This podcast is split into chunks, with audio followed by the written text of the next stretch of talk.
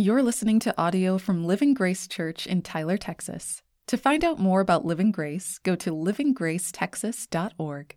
So, this morning we're wrapping up our series, Psalms of the Summer. So, we've been going through the book of Psalms and just kind of seeing how we are to stay in tune with the Holy Spirit. And we're kind of seeing what that looks like and the importance of staying in tune with the Holy Spirit and the work that the Holy Spirit is doing in us. And I think that sometimes with the pace of life, the way that things work today, man, it's so fast paced and there's so many distractions and there's so many reasons that we tend to tune out the Holy Spirit working in us, speaking to us every day. And I feel like the longer that we are tuned out, the harder it gets to hear his voice. And the harder it gets to see him working in our lives. And that can sometimes lead to us having a dry season that can sometimes lead to us not knowing what is happening next. And we're gonna look in Psalms chapter 42 and kind of what it says. And then, like I said earlier, everything we do here at Living Grace is based on scripture, is based on the Bible, not our opinions, not our emotions, not what we think. So, our, the Bible is our foundation. The scripture is what we base our lives on. And like I said, we're going through the Psalms to understand who God is and how he works in our lives. So we're going to dive in, and I want you to pay attention to the way that the writer, the way that the psalmist navigates through this season that he's going through, the way that he navigates through this problem, the way he works his way through it. I want us to pay attention. I want, my hope is that we handle sorrow, spiritual depression, seasons of spiritual dryness as the psalmist does. So let's dive right in. So, Psalms chapter 42, and it's going to be up on the screen, um, and it says this. As a deer pants for flowing streams, so pants my soul for you, O God. My soul thirsts for God, for the living God. When shall I come and appear before God? My tears have been my food day and night, while they say to me all day long, Where is your God? These things I remember as I pour out my soul, how I would go to the throng and lead them in procession to the house of God with glad shouts and songs of praise, a multitude keeping festival. Why are you cast down, O my soul? And why are you in turmoil within me? Hope in God, for I shall praise him again, or for I shall again praise him, my salvation, and my God, my soul is cast down within me. Therefore I remember you from the land of Jordan and Hermon and Mount Mizar. Deep calls to deep uh, at the roar of your waterfalls. All your breakers and your waves have gone over me. By day, the Lord commands his steadfast love, and at night, his song is with me, a prayer to the God of my life. I say to God, my rock, why have you forgotten me? Why do I go mourning because of the oppression of my enemy? As with, dead, as with a deadly wound in my bones, my adversaries taunt me, while they say to me all day long, Where is your God? Why are you cast down, O my soul? And why are you in turmoil within me? Hope in God for I shall again praise him, my salvation and my God. That is some heavy stuff, right? There's this inner conflict. He's fighting with himself pretty much. He's almost, it, it, seems like he's contradicting himself, right? One moment he's like, man, everything's horrible. Oh, yeah, but I have God. And then it kind of goes back to like, this is bad, this is good, this is bad, this is good. And I think that is very realistic with how we as humans deal with depression, how we deal with difficult things in our lives, how we deal with these difficult seasons, right? Because ideally, it would be like, I'm going through this difficult time. I'm going through this valley. Oh, yeah, God is with me. God is good. Bam, you know, we're on the mountaintop again, and that's where we'll stay for the rest of our lives. But if we're realistic, that's not what it looks like. It's like this it's, it's this inner battle. He keeps reminding himself, God is good. God is with me. And then he says, God, why have you forgotten me? And he says, No, but again, I will praise him soon. So there's a lot going on. And Psalm 42 is an intensely personal and honest confession of a man whose soul is in distress. He is in distress. He has that inner turmoil. And there's so much going on, and we're to break down this passage. Um, so this morning, we're looking at or talking about a condition that either has come upon us or will come upon us. But like more than likely, at some point in our lives, we have felt the way that the psalmist feels, the way that this writer feels. We have asked ourselves, God, where are you in this situation? Because I don't see you move. I don't see your hand. I don't see the situation getting any better. And if we're here, that also tells me that God has gotten us out of that situation before. And if He's done it before, He'll do it again. And we can have faith in that. But we're going to read a little bit on uh, and see how that applies to our lives. So, even though this is a heavy passage with a lot of heavy emotions, I think ultimately it is a hopeful passage because it shows us what to do when we are going through spiritual depression, when we are going through a dry season, when we feel like we're alone, when we feel like we're stuck in the same place, when we feel like we're not growing, when we feel like nothing is going the way that it should, when we don't know what's next, and it shows us what to do when we are thirsting for God. So, like I said, we've been going through different Psalms all of the summer, and we've been talking about staying in tune with the Spirit. And there are spiritual disciplines that help us grow and mature as believers. They help us grow into the person that God has designed us to be. Um, there's prayer, right? There's reading scripture, and that helps us grow and it, it moves our life forward more towards what we want to be, more to be uh, what God or who God created us to be. But there are some spiritual disciplines that help us treat problems. There are spiritual disciplines that help us treat the difficulties that we will inevitably face in this life. And that's what we're looking at this morning. We are here to look at how to treat these problems, how to treat this spiritual dryness, how to treat the spiritual thirst, how to treat the spiritual depression. So, the condition of the psalmist, the condition of the writer, he says that he's downcast. He is feeling alone. He's feeling hopeless. He isn't seeing a solution up ahead. He isn't seeing the light at the end of the tunnel, but he is hoping. In the midst of everything, he is hoping. And I think a lot of us have felt that way, where we do not see a solution, right? I've said this before, but we as humans try to be in control of our lives. We want to know what's next. We want to feel that comfort and that peace all of the time because we plan and we set goals for ourselves. We do all these things. And if we're honest, a lot of the times, most of the time, things don't go according to plan, right? There are road bumps in the middle of that road.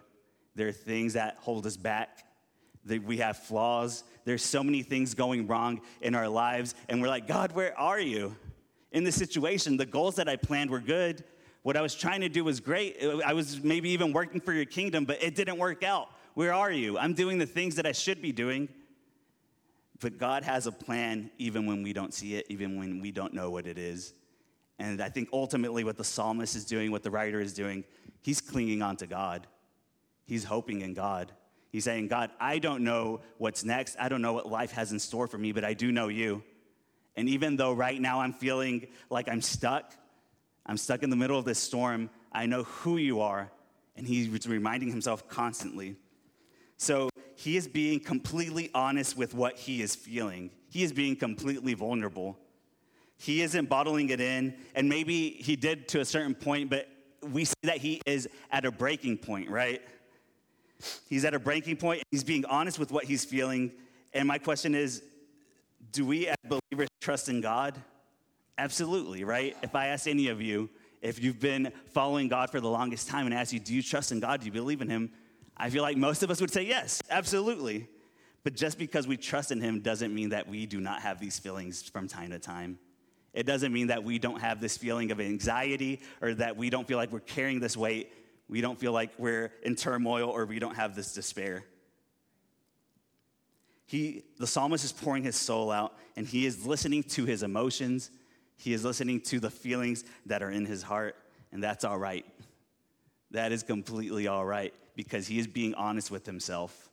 He's figuring out what am I feeling? Why am I feeling like this? God, help me. It's a cry for help. So the second thing that we see is he has the self dialogue. He's speaking to himself, right? So he says, Why are you cast down, O my soul? He's talking to himself, he's addressing himself. And I don't remember where I heard this, but a lot of the times we stress ourselves out by listening to ourselves instead of talking to ourselves.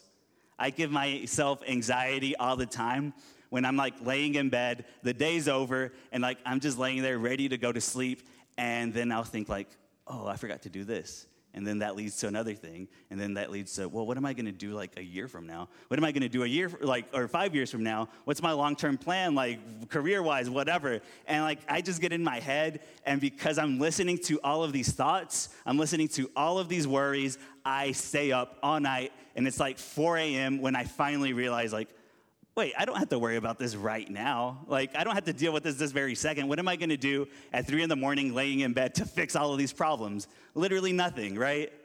But I am listening to myself when I should be like, God, you're in control. And remind myself, Lord, you are in charge of my life. I am completely surrendered to you. I know that you are a good God. So instead of listening to myself and my worries and my problems and my feelings, I tell my heart, I tell myself, I tell my feelings, hey, God is in control. Hey, God knows what He's doing. Hey, maybe right now things aren't as good as they should be, but in the future, if I keep clinging on to God, if I keep hoping in God, I can trust that things will be better. So we have to talk to our hearts. We have to tell our hearts, this is what I know about God. This is what his word says about him, and I believe it to be true, even if in this moment it does not feel like it. We have to talk to our hearts. We have to know what God's plan is and know that his plans are better than ours. Know that no matter what happens, if he is fully in control, even if we're scared, I'm not saying we won't be scared, it's scary, but we still know that he is in control. And the third thing that we see that he is doing, he's fighting man, he is fighting to have that hope. Because, like I said, it does not feel like there is hope in his situation. But he is clinging on to God. He is reminding himself, even if he doesn't feel him right now in this very moment, even though he can't praise him right now through the storm, through the battle, through whatever he's going through, he knows that in the future, he will. Why? Because God has gotten him out of other situations before. God has gotten him out of problems before. And again, he's in the middle of it, right? But he knows that in the future, he will be able to praise him again. In the future, things will be great again. In the future, he'll be able to fully trust him again. So he's clinging on to hope. In 2 Corinthians uh, chapter 4, verses 7 through 9, it says, But we have this treasure in jars of clay to show that the surpassing power belongs to God and not us. We are afflicted in every way, but not crushed, perplexed, but not driven to despair, persecuted, but not forsaken, struck down, but not destroyed. And we know this. This is just one passage of God's loyalty, of God's uh, sovereignty, of God being in control of our lives. And like if you grew up in church or if you've read your scripture enough, there are so many verses like this, right? And we know this. We know that God is with us. We know that He is in control. We know that He wants what is best we know that He will not abandon us. But even though we know it, sometimes it does not feel this way. The psalmist knew all of these things about God, but he did not feel it in that very moment. When you're in the middle of affliction, when you're in the middle of turmoil, like he's talking about, it's hard to cling on to that knowledge. And like in this passage, it's when we have to remind our souls, we have to remind our hearts of who God is.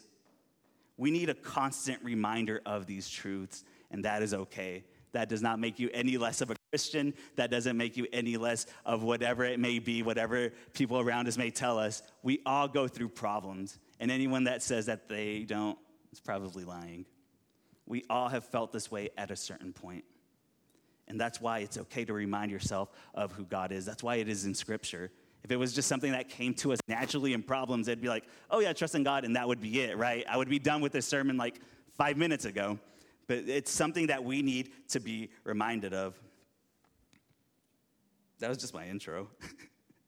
so this morning, we're going to break this passage down. But before we do it, I kind of want to do a small overview of the writer's life, of what he was going through. So, externally, his circumstances were oppressing. So, if we look in verse three, it says, My tears have been my food day and night, while they say to me all day long, Where is your God? Listen, it's obvious that they're kicking this writer, the psalmist, down, like kicking him while he's down. They wouldn't say that to someone where everything's going great, right? Whose life is going perfect and they see God provide, they see God uh, give them peace, and they wouldn't be like, hey, where's your God? Because he'd be like, right here. Like, you don't see my circumstances, you don't see everything going great. Obviously, things were not going great. And then there's these external things, external factors that are piling on. And then I know if you've gone through any type of depression, any type of dry season, when it rains, it pours, right? When one thing goes wrong, it's the next thing and the next thing, and it's all piling on. And that's what's going on. And then we also see in verse 10, he kind of repeats As with the deadly wound in my bones, my adversaries taunt me while they say to me all day long, Where is your God? And then internal. So, verse 5, he is also facing this internal battle, internal affliction. He says, Why are you cast down, O my soul? And why are you in turmoil with, or, yeah, within me? so, again, he is both sides of it. Externally, there's a ton of stuff going on. Internally, there's this battle. I'm sure he was already asking himself, like, where are you, God? And then it was so obvious that he felt alone, that his situation was so bad that it was obvious to his enemies that he felt that way. And they taunted him, saying, Where is your God? So there's a lot of stuff going on. But then, like I said before, he's also searching for hope in the middle of that problem, in the middle of that situation, in the middle of that inner turmoil, he is searching for hope. So, verse 5 says, Hope in God, for I shall again praise him, my salvation and my God. I will again praise him. I don't know if you've ever been so down, if you've ever felt so depressed, so broken, where you felt like you could not praise God. But let me tell you, I've been there where you know what you have to do to feel better, right? You know who you have to run to to, to fix this problem, to f- emotionally be in a better place. You know which steps to take to be in that better place, but there's this weight, this heaviness that doesn't let you move. It doesn't let you take that action, right? And you feel so down. I should praise, right? We say to ourselves, but I physically can't. And the psalmist is at this point. He can't praise. He knows what he's supposed to do. He knows who he's supposed to trust in. He knows who he's supposed to believe in. But at this very moment, physically, he cannot. so, verse 11 says, Hope in God. He can't praise, but he's telling his soul to praise, and it isn't working. And that's a scary place to be in. It's a scary place to be in to know that you have to trust in God and you're telling yourself, and you're like, in the future I will, but right now, at this very moment, I can. Something that I want to point out is that he is not where he wants to be yet, but I love how fiercely he's holding on to God regardless. It ends with him holding on to God, the last verse. And it's not like a fairy tale ending. It's not like and everything was peaceful and everything is great, the end. And that's Psalm chapter or verse 42, or chapter 42, my bad. Like, that's not it. It ends with him saying, like, I am still in turmoil, but I will soon praise him. It's not wrapped up neatly with a bow. It's not a fairy tale ending because he wasn't out yet. He was still in the middle of his problem, he was still in the middle of his trial but he is still clinging on to God. His external circumstances were oppressing. His internal and emotional condition was depressed and full of turmoil, but he is fighting for that hope. And it's a remarkable thing that at the end of the psalm, he is still fighting. He is not where he wants to be, but the last words of the psalm are Why are you cast down, O my soul? And why are you in turmoil with me? Hope in God, for I shall again praise him, my salvation and my God. And then he leaves us with this feeling, with this, these words of him still fighting in that, or fighting for a joyful experience of hope and freedom from that turmoil. Before I continue, I do want to say that I am an advocate for counseling and therapy. And I believe in the same way that God has the ability to heal our, heal our bodies from sickness uh, through the gift of science and medicine. I think that there are people uh, that are equipped to help us with our mental health, are people that provide us with the tools to work on our mental health. Um, at the same time, I believe in the same way that we pray for healing in our body, we can see and pray God work in our emotional and mental health as well. It doesn't have to be one thing or the other, right? We don't have to say it's only this or it's only that, but they both can work in unison. So both things are very helpful, both things are very beneficial, but we're focusing on uh, more of spiritual depression, and we're seeing what the Bible says about this because I am not a trained professional. so, verse 1 says, As the deer pants uh, for flowing streams, so pants my soul for you, O God. My soul thirsts for God, for the living God. When shall I come and appear before God? As humans, as His creation, we have this deep, agonizing need for a relationship with. We crave to be with him, The psalmist describes this as a thirst, right? But he's thirsting for God directly. I would argue that as Christians, we have a front row seat of noticing, of seeing how broken the world really is, of how desperately we need God. Have you ever been outside like on a really, really sunny day and then you come back inside and even though all the lights are on, everything still seems kind of dark? I feel like that's the same way when we are aware of the light that is Jesus Christ, and we're aware that in comparison, in comparison, everything in this world is dark. Once we know who Jesus is, once we know his hope, once we know his peace, everything else seems darker. We are aware that of the need of such a light in this broken world. In Romans, it says that creation groans and we groan eagerly, waiting for the transformation of our bodies. But at the same time, even though we are aware of the darkness of this world and we're aware of how broken and how far away this world is from Christ and how much they need Him, at the same time, we know the truth of Jesus. We know that He has the power to restore, that He offers each and every one of us that peace and that joy. And even though a lot of the times most people turn a blind eye to the reality of how fallen this world is, we cannot. As Christians, we cannot turn a blind eye to that. We don't have the luxury of pretending that we don't live in a fallen world. And like the psalmist, it can be difficult to find a balance between witnessing everyday tragedies and seeing people that we love be hurt while also maintaining hope and faith in God. That's such a difficult balance.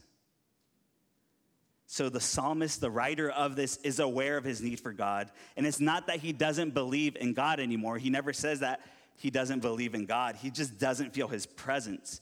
He doesn't feel his comfort in that situation. He doesn't feel that God is working in him anymore. He lost that relational experience of God's face. He, he lost the feeling, and he is searching for it in things like his memories, right? He's remembering when he'd go to the temple. He's remembering when he'd praise him, when he'd worship him, and he's trying to find comfort in that. And I know a lot of the times that works, right? If it's not such a bad situation, we're like, man, God got me out of this. He's gonna do it again. I remember when He got me out of whatever situation, and now I'm here, so He'll do it again. And sometimes that is enough to pull us out of that rut.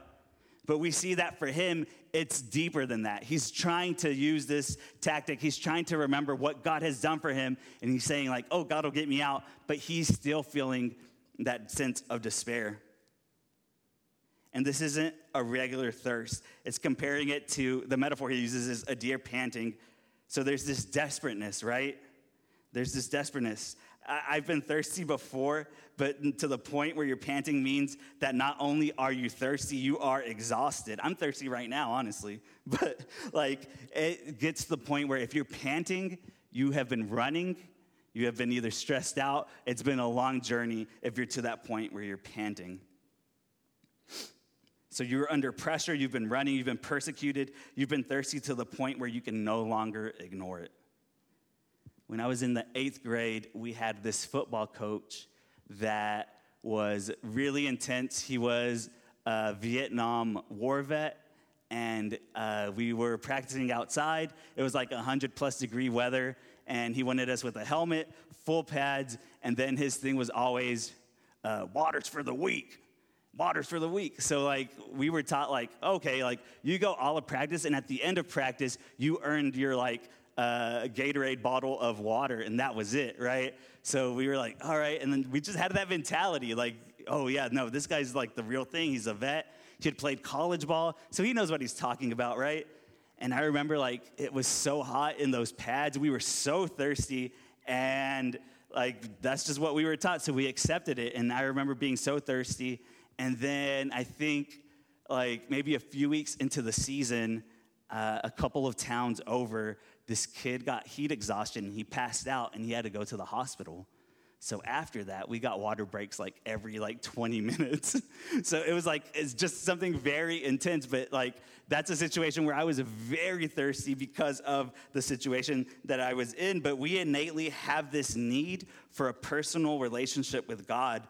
God put this thirst in us for Him and His presence, right? We were built that way to crave Him, to want Him, to need Him and to need that relationship with Him. we have the need to know Him and be known by Him, but to the point, or the point of it, the end goal isn't that we are just supposed to be thirsty for God. It's that we are supposed to be satisfied in God. That's the point of that thirst. The point of that thirst isn't God being mean and being like, ha, you need me, but it's like, hey, you need me, and only I can satisfy this. Only I can satisfy this thirst. Nothing else in this world will satisfy this thirst, only me. So, like I said, this isn't a torture. God didn't make us thirst for Him or need Him because He wants us to. He knows that apart from Him, there is no true satisfaction. Apart from God, aside from God, there is no true joy, there is no true love because it all stems from Him, it all comes from God. So, uh, Charles Spurgeon kind of talks on this uh, passage, and he says that not merely for the temple and the ordinances, but the fellowship with God Himself, none but spiritual men can sympathize with this thirst. So, it's not just David wanting to go to the temple, or we don't know if it was David. I was trying to not say David the whole time, and that's why I kept saying psalmist. We're not 100% sure that David wrote this, but pretty sure. So if it slips out, it's probably David. But the psalmist, so the psalmist isn't just wanting to go to the temple. He's not just wanting to worship. He's not just wanting to be like physically in a place where God is, but he wants a relationship. He's thirsting for a relationship with God himself. This is one of my favorite stories because every time I tell it, I remember more details of how I messed up. And then I realize how many mistakes I could have avoided, which makes it funnier to me every single time. Because I don't know. But uh, back in June, we were at the Grand Canyon, right? And I feel like I've told the story about I had hiking boots on that were like a size too small, not broken in. But that's not the point of this story. This point, the point is that while we were hiking down, First of all, there's a ton of signs that say do not attempt to go from the top to the bottom in one day because it's only seven miles. And you would think seven miles isn't that long if you have all day. Well, it is. and then this whole time, it's like, it's not for me. I'm built different. I've got this. This isn't too bad. But anyway, the point is, I had just one bottle of water. And first of all, I don't hydrate. I realize, like, uh, like a healthy person should. Like, I don't drink that much water throughout the day. So I hadn't drank that much water throughout the day. I had this pretty much half bottle of water. Um, and I was like, I'll be fine. It's seven miles. How hard can it be? And we're walking down. Again, my shoes are way too small. So every time I'm stepping, it's like hurting my toes. My toes are still purple from that hike. it's been since June. But like the whole time, I'm like, oh, I have enough water. I'm just gonna like ration it, sip on it, going down. And I was fine. I was fine. And then it gets to the point where uh, I run out of water. And the, like the water that I had in my backpack was already very hot. So it wasn't like exactly satisfying my thirst. And uh, I just decided to keep going. And I'm like, oh, I'll be fine. And then I was not fine. I was very thirsty, uh, very dehydrated, very lightheaded. I started getting nauseous. And I didn't tell anyone. but I was like, I'll be fine, I'll be fine, I'll be fine. Like, I'll just make it. And then in my mind, I was like, if I make it down to the river, I'll just like drink the water. I don't care if there's bacteria or parasites or amoeba or whatever. Like, I will drink whatever water is down there. And then I was like, no. And then eventually we turned back. And I remembered maybe like, I think two miles or something like that up the road, there was like this water spigot that looked like it was probably there since like the 1800s. And I was like, we just have to make it to that. I'm so far away. And then this is going uphill too. So horrible, horrible situation. And then I remember looking up, and then I was so lightheaded, so tired, and I was like, if I pass out here, like nobody's gonna be able to come down in time to like save me. And I was like, well, I guess this may be it because I only packed one, one water bottle. But fortunately, we made it back, and then I filled up my water bottle in that old spigot and just chugged it, and then filled it up again, and then chugged it, and then filled it up, and then made my way back up. And then we got to this other place where there was for sure clean water, and I filled my water bottle up, and I just drank so much. And after that, I bought a hydration pack with like five gallons of water on my back. I learned my lesson. So if you ever go hiking and you think that you don't need water, you 100% need water, overpack. Pack nothing but water. That's the most important thing. And also breaking your shoes. But like, like I was so far away from that source of water that I felt this uh, just I just felt desperate because I was so far away and I was aware of that need. So the distance to that one water spigot felt so much longer because I was so thirsty and I was so tired. Whenever we feel far away from God, our thirst and our, our uh, tiredness intensifies way more. We feel far away from God, but the truth is that His Spirit is in us, right? We do not have a God that is far away watching us from a distance and is saying, Well, I hope you figure it out. I hope you can hike those two miles and make it to that source. He is our source and He is in us and He is working in us. And that's why it's so important for us to be in tune with the Holy Spirit and what He is saying to us and how He is working in us. And that's why we are supposed to pay attention. And that's why it's up to you and it's up to me to take a moment to pause in our lives, in our daily routines, in the middle of our problems, in the middle of whatever we are going through, and remind ourselves of who God is. So his soul is thirsting after God he has reached the place in his experience where he knows only God can meet his need. He longs to come into a relationship. He is trying to revitalize that relationship. And then he realizes that that is the only way that his thirst, that his need, that his hunger will be quenched. So he says in verse 2 When shall I come and behold the face of the Lord? In other words, he has experienced a sense of God's delay. He knows that God is there, he knows that God exists, he knows that God has the power to get him out of this situation, but he's like, You're taking so long. And then I know that we have felt that way, where it's like, God, I know you're there. I know you have the power to do this. I know that you have the possibility to get me out of this situation, but you're taking so long. And he knows that God has met his needs in the past and he expects him to meet him again, but for some reason, the help is delayed and it's hard for him to bear.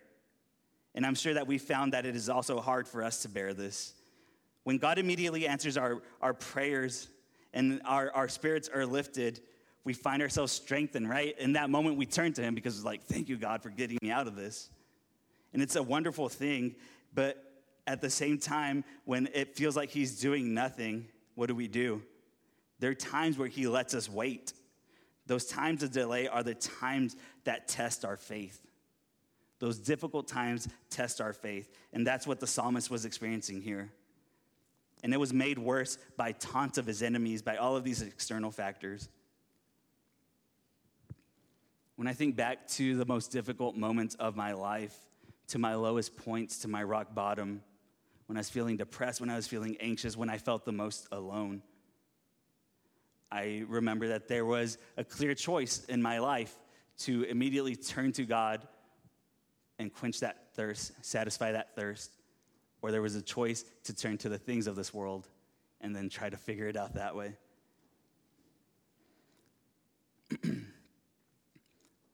Sorry. so, when I faced my biggest battles, whenever I went through the most difficult times, the only way that I made it through that was by giving up. And don't tune out right now. I'm going somewhere with this. I'm not saying give up. I gave up because I had no choice. I gave up because there was nothing left in my power that I could do. There was nothing that I could fix. There was nothing in my power that I could do to get up from where I was. I made it through because I gave up trying to control everything all the time. I gave up on carrying my own burdens and trying to resolve my own, pro- my own problems. I gave up on relying on my own wisdom. I gave up on relying my own strength. Could I have trusted in God from the very beginning? Absolutely. But it wasn't until everything was completely out of my control and I had no choice but to trust in God because literally there was nothing else that I saw my need for Christ. That was the moment that my thirst was quenched. That's the moment that I was satisfied. The fact of the matter is that we all face trials. We will continue to experience this thirst. When we feel so far away from God, we try to fulfill that. And like I said, we either run to God to satisfy us or we run to this world to satisfy us. And I know that if you've chosen the second option, it has not satisfied you because it hasn't satisfied me either. We may think that we may be satisfied with things of this world, but those wells run dry, those wells run out. And you go on to the next thing and the next thing and the next. And each time those wells dry out. And when we look back, we can see that we have walked such a long distance from where we started, but made no progress when it comes to being satisfied because we went the wrong way. We walked the wrong way from Christ. We walked away from the well that won't run dry. We walked away from the only thing that can truly satisfy us. Yet, even when we do that, even when we turn away, when we try to fix our own problems or try to satisfy that thirst, He is waiting for us. He is pursuing us. He is ready to redeem us. He is ready to change our lives. He's ready to satisfy our thirst because He is faithful even when we are not. The psalmist is honest with how he is feeling. We can be honest with God about the condition of our hearts. We can be honest with God about what we're going through. We can be honest and say, God, I know you're there, but I don't feel you at this very moment. We can be honest about what we're going through because He already knows. He already knows exactly what you're feeling. We are not hiding anything from Him. He knows that we feel desperate, He knows that we feel alone. But our feelings aren't the truth. His word is the truth. And that's why the psalmist is always reminding himself of that. Verse 3 says, My tears have been my food day and night. While they say to me all day long, Where is your God? These things I remember as I pour out my soul. How will I go to the throng and lead them in procession to the house of God with glad shouts of song and praise and a multitude keeping festival? The psalmist tries to remember where he used to find joy. He tries to rationalize the way he feels. Sometimes we feel alone, and scriptures tells us time and again, time and time again that we aren't. We feel a certain way, and we know that it isn't true, right? We know that we aren't alone. The Bible tells me, but that doesn't mean that that feeling isn't real. And that applies to other things in life as well. We feel a certain way, and we know that what we're feeling isn't true. Sometimes we may feel like we're not worth anything, and we know that it isn't true because Jesus Christ died on the cross for us. We are worth everything to Him, but we still feel that way. So even though the problem in the situation isn't true, those feelings, those feelings are real. And it's hard to shake it off sometimes. So we see this back and forth. He is fighting to have hope in the middle of his situation, in, in the middle of a situation that seems hopeless. And not only is there inner conflict, like I said, but his enemies, all of these things are saying, Where is your God? And like I said, most of us have been in a situation where we ask ourselves the very same thing God, where are you? I'm waiting on you, I'm hoping in you, but I don't see you. But then again in verse 9, he says, I say to God, my rock, why have you forgotten me?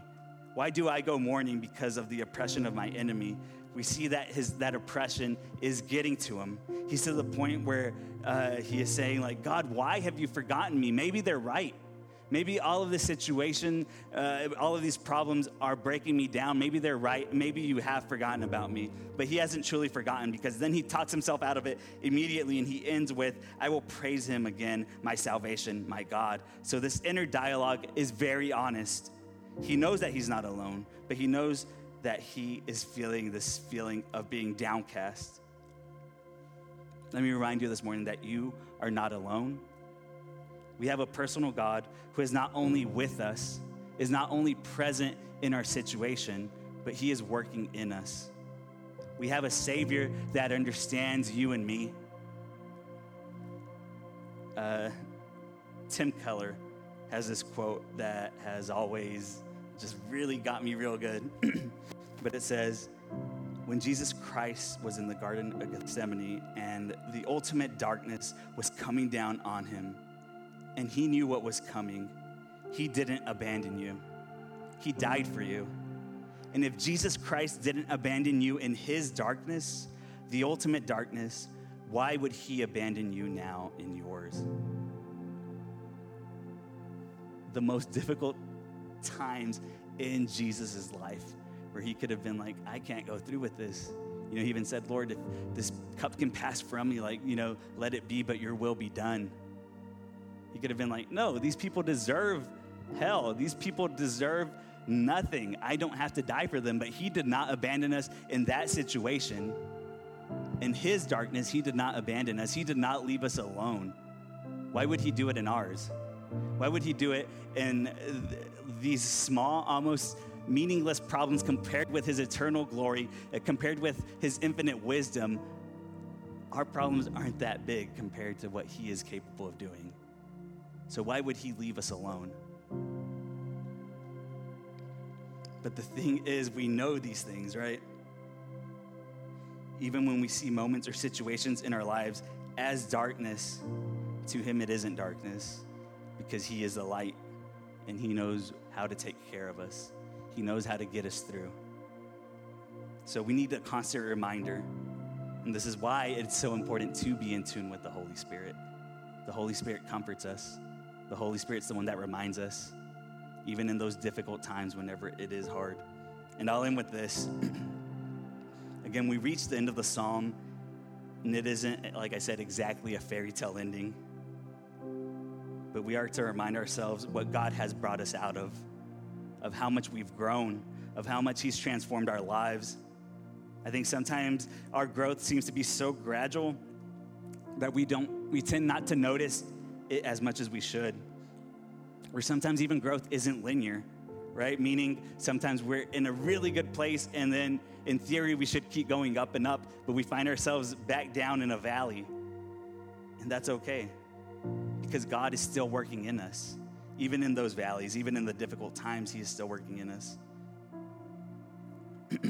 so maybe you're here this morning and you're in the middle of it. You're in the middle of a problem. You're in the middle of a tough situation. You're in the middle of that inner turmoil or maybe external turmoil and you're being attacked or whatever it may be.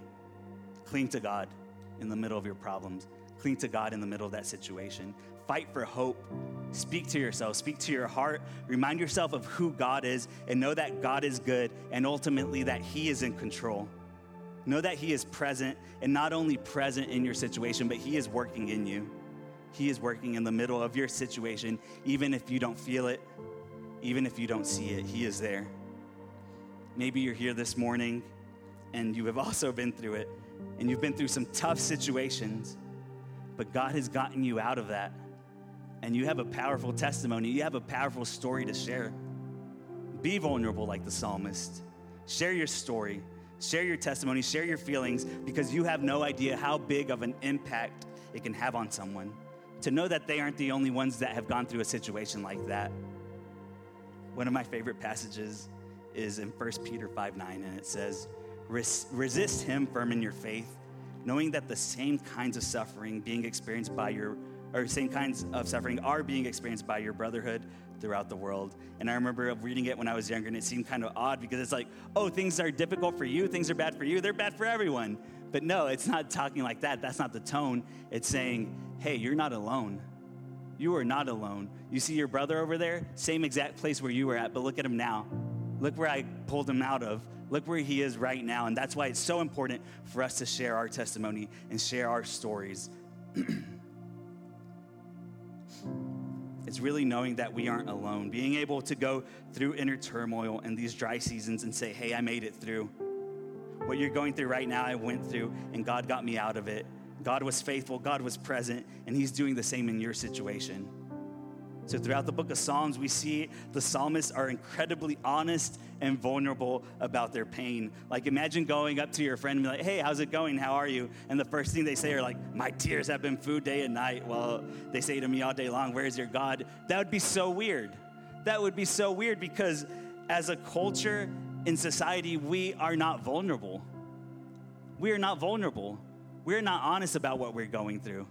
That's just the way things are right now. So most of us would think, hey, this guy's weird. We don't talk like that. It sounds funny because of the wording or the verbiage, but we see this level of honesty and vulnerability that we don't see in today's society, and I'd say we don't even see in today's church. How many times do we feel like we have to hold things in? How many times do we face trials on our own? Whether it's out of fear of being perceived as weak, fear of being judged, maybe fear of seeming like a burden to someone else. We don't want someone to take that on. Maybe it's out of pride. I feel like for me personally, that's something that God has been working on in me is I do not ask for help. I do not ask for help at all. And it's not like big things, even little things. You'll see me carrying a ton of stuff and like, oh, can I get the door for you? No, I got it. And like that's just my mindset that I'm trying to break is I can accept help and not only accept help, but ask for help, right? There should never be a time where you're embarrassed or ashamed of the way that the that you are affected by the world's sin and brokenness because the truth is that this earth is sinful and the severity of sin should impact us. When we allow ourselves to feel vulnerable and open about our hurt, we find that it is easy to have more faith in God. We find that it is more easy to trust in God because we're being honest with, our, with ourselves about our need for Him. So the Bible is very clear and it instructs us, instructs us to carry one another's burden. so, so yes, the world is broken. We watch people we love hurt.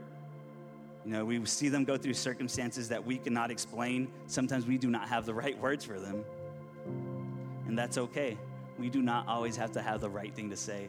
I think sometimes that is also something that keeps us from keeps us from reaching out, keeps us from being there with them because it's like, I don't know what to say. I don't know what scripture to like hand them. I don't know what to read to them. I don't know who to quote. And that's fine because sometimes just being present makes a world of difference. Maybe saying, I don't know why you're going through this. I don't know what to tell you, but I'm here and you're not alone. And that makes so much of a difference. So, again, maybe you're here this morning and you're like the psalmist and you're going through something difficult. You don't feel like you can handle it. You're going through a dry season. You don't feel like He is there. My advice to you is cling to Him. Cling to God's love, cling to His sovereignty, to His faithfulness, because that isn't based on our emotions. The goodness of God isn't based on how we feel, which is a good thing because our feelings fluctuate and they're all over the place. So cling to God. Remind yourself, remind your heart, remind your soul of who He is. Speak it to your heart and know that He is with you even when you don't feel it. And like I said, maybe you're here and you're on the other side of things. Be vulnerable, share your story, help guide your brother, your sister, help guide them down to that flowing stream. Be present. And like I said, sometimes it just takes knowing that you're not alone. Because, like, man, I'm up here preaching today, hopefully encouraging you. But maybe days, weeks, months, years from now, I may need to be reminded of this very thing. This is why we need each other. This is the point of a church. This is the point of a congregation, is that we are there for each other. You know, how can we have community and fellowship with someone and not know what is going on in their lives? Not care that if they're in turmoil or if they're depressed or if they feel alone. Nobody that comes into our lives as Christians should feel like they have to battle or go through this life alone. Nobody. Nobody that we encounter, regardless if they are a believer or not. We're to be that light. We're to be the hands and feet of Jesus. That's what we're called to do. And the best thing that we can do is lead them to Christ, is lead them to God, is lead them to that stream and that well that doesn't run dry, the only thing that truly satisfies us. So, again, the psalm ends on kind of a weird note, kind of positive, kind of not. It's not like, oh, okay, I read this and I don't feel bad anymore. I went through this and my problem is completely gone. He says, again in verse 11, the last verse, Why are you cast down, O my soul? And why are you in turmoil within me? But then he says, Hope in God, for I shall again praise him, my salvation and my God. Again, cling to God in the middle of your problems, in the middle of your circumstances, in the middle of that dry season, in the middle of whatever that you are going through. Cling to him. Again, remind yourself of who he is. We can do that through scripture. Sometimes we forget and we read something, and man, it helps us out tremendously. Read your scripture, but remind yourself, talk to yourself, right? More than just listening to all of your own problems and all of your own feelings, which I'm not saying don't listen to, but remind yourself of who God is despite your feelings, despite your problems, despite your anxiety, because you will again praise Him and know that once again, your satisfaction is found in Him and only Him. Thanks for listening to today's sermon. We hope this helps you on your journey to glorify God by enjoying Him and making disciples who make disciples.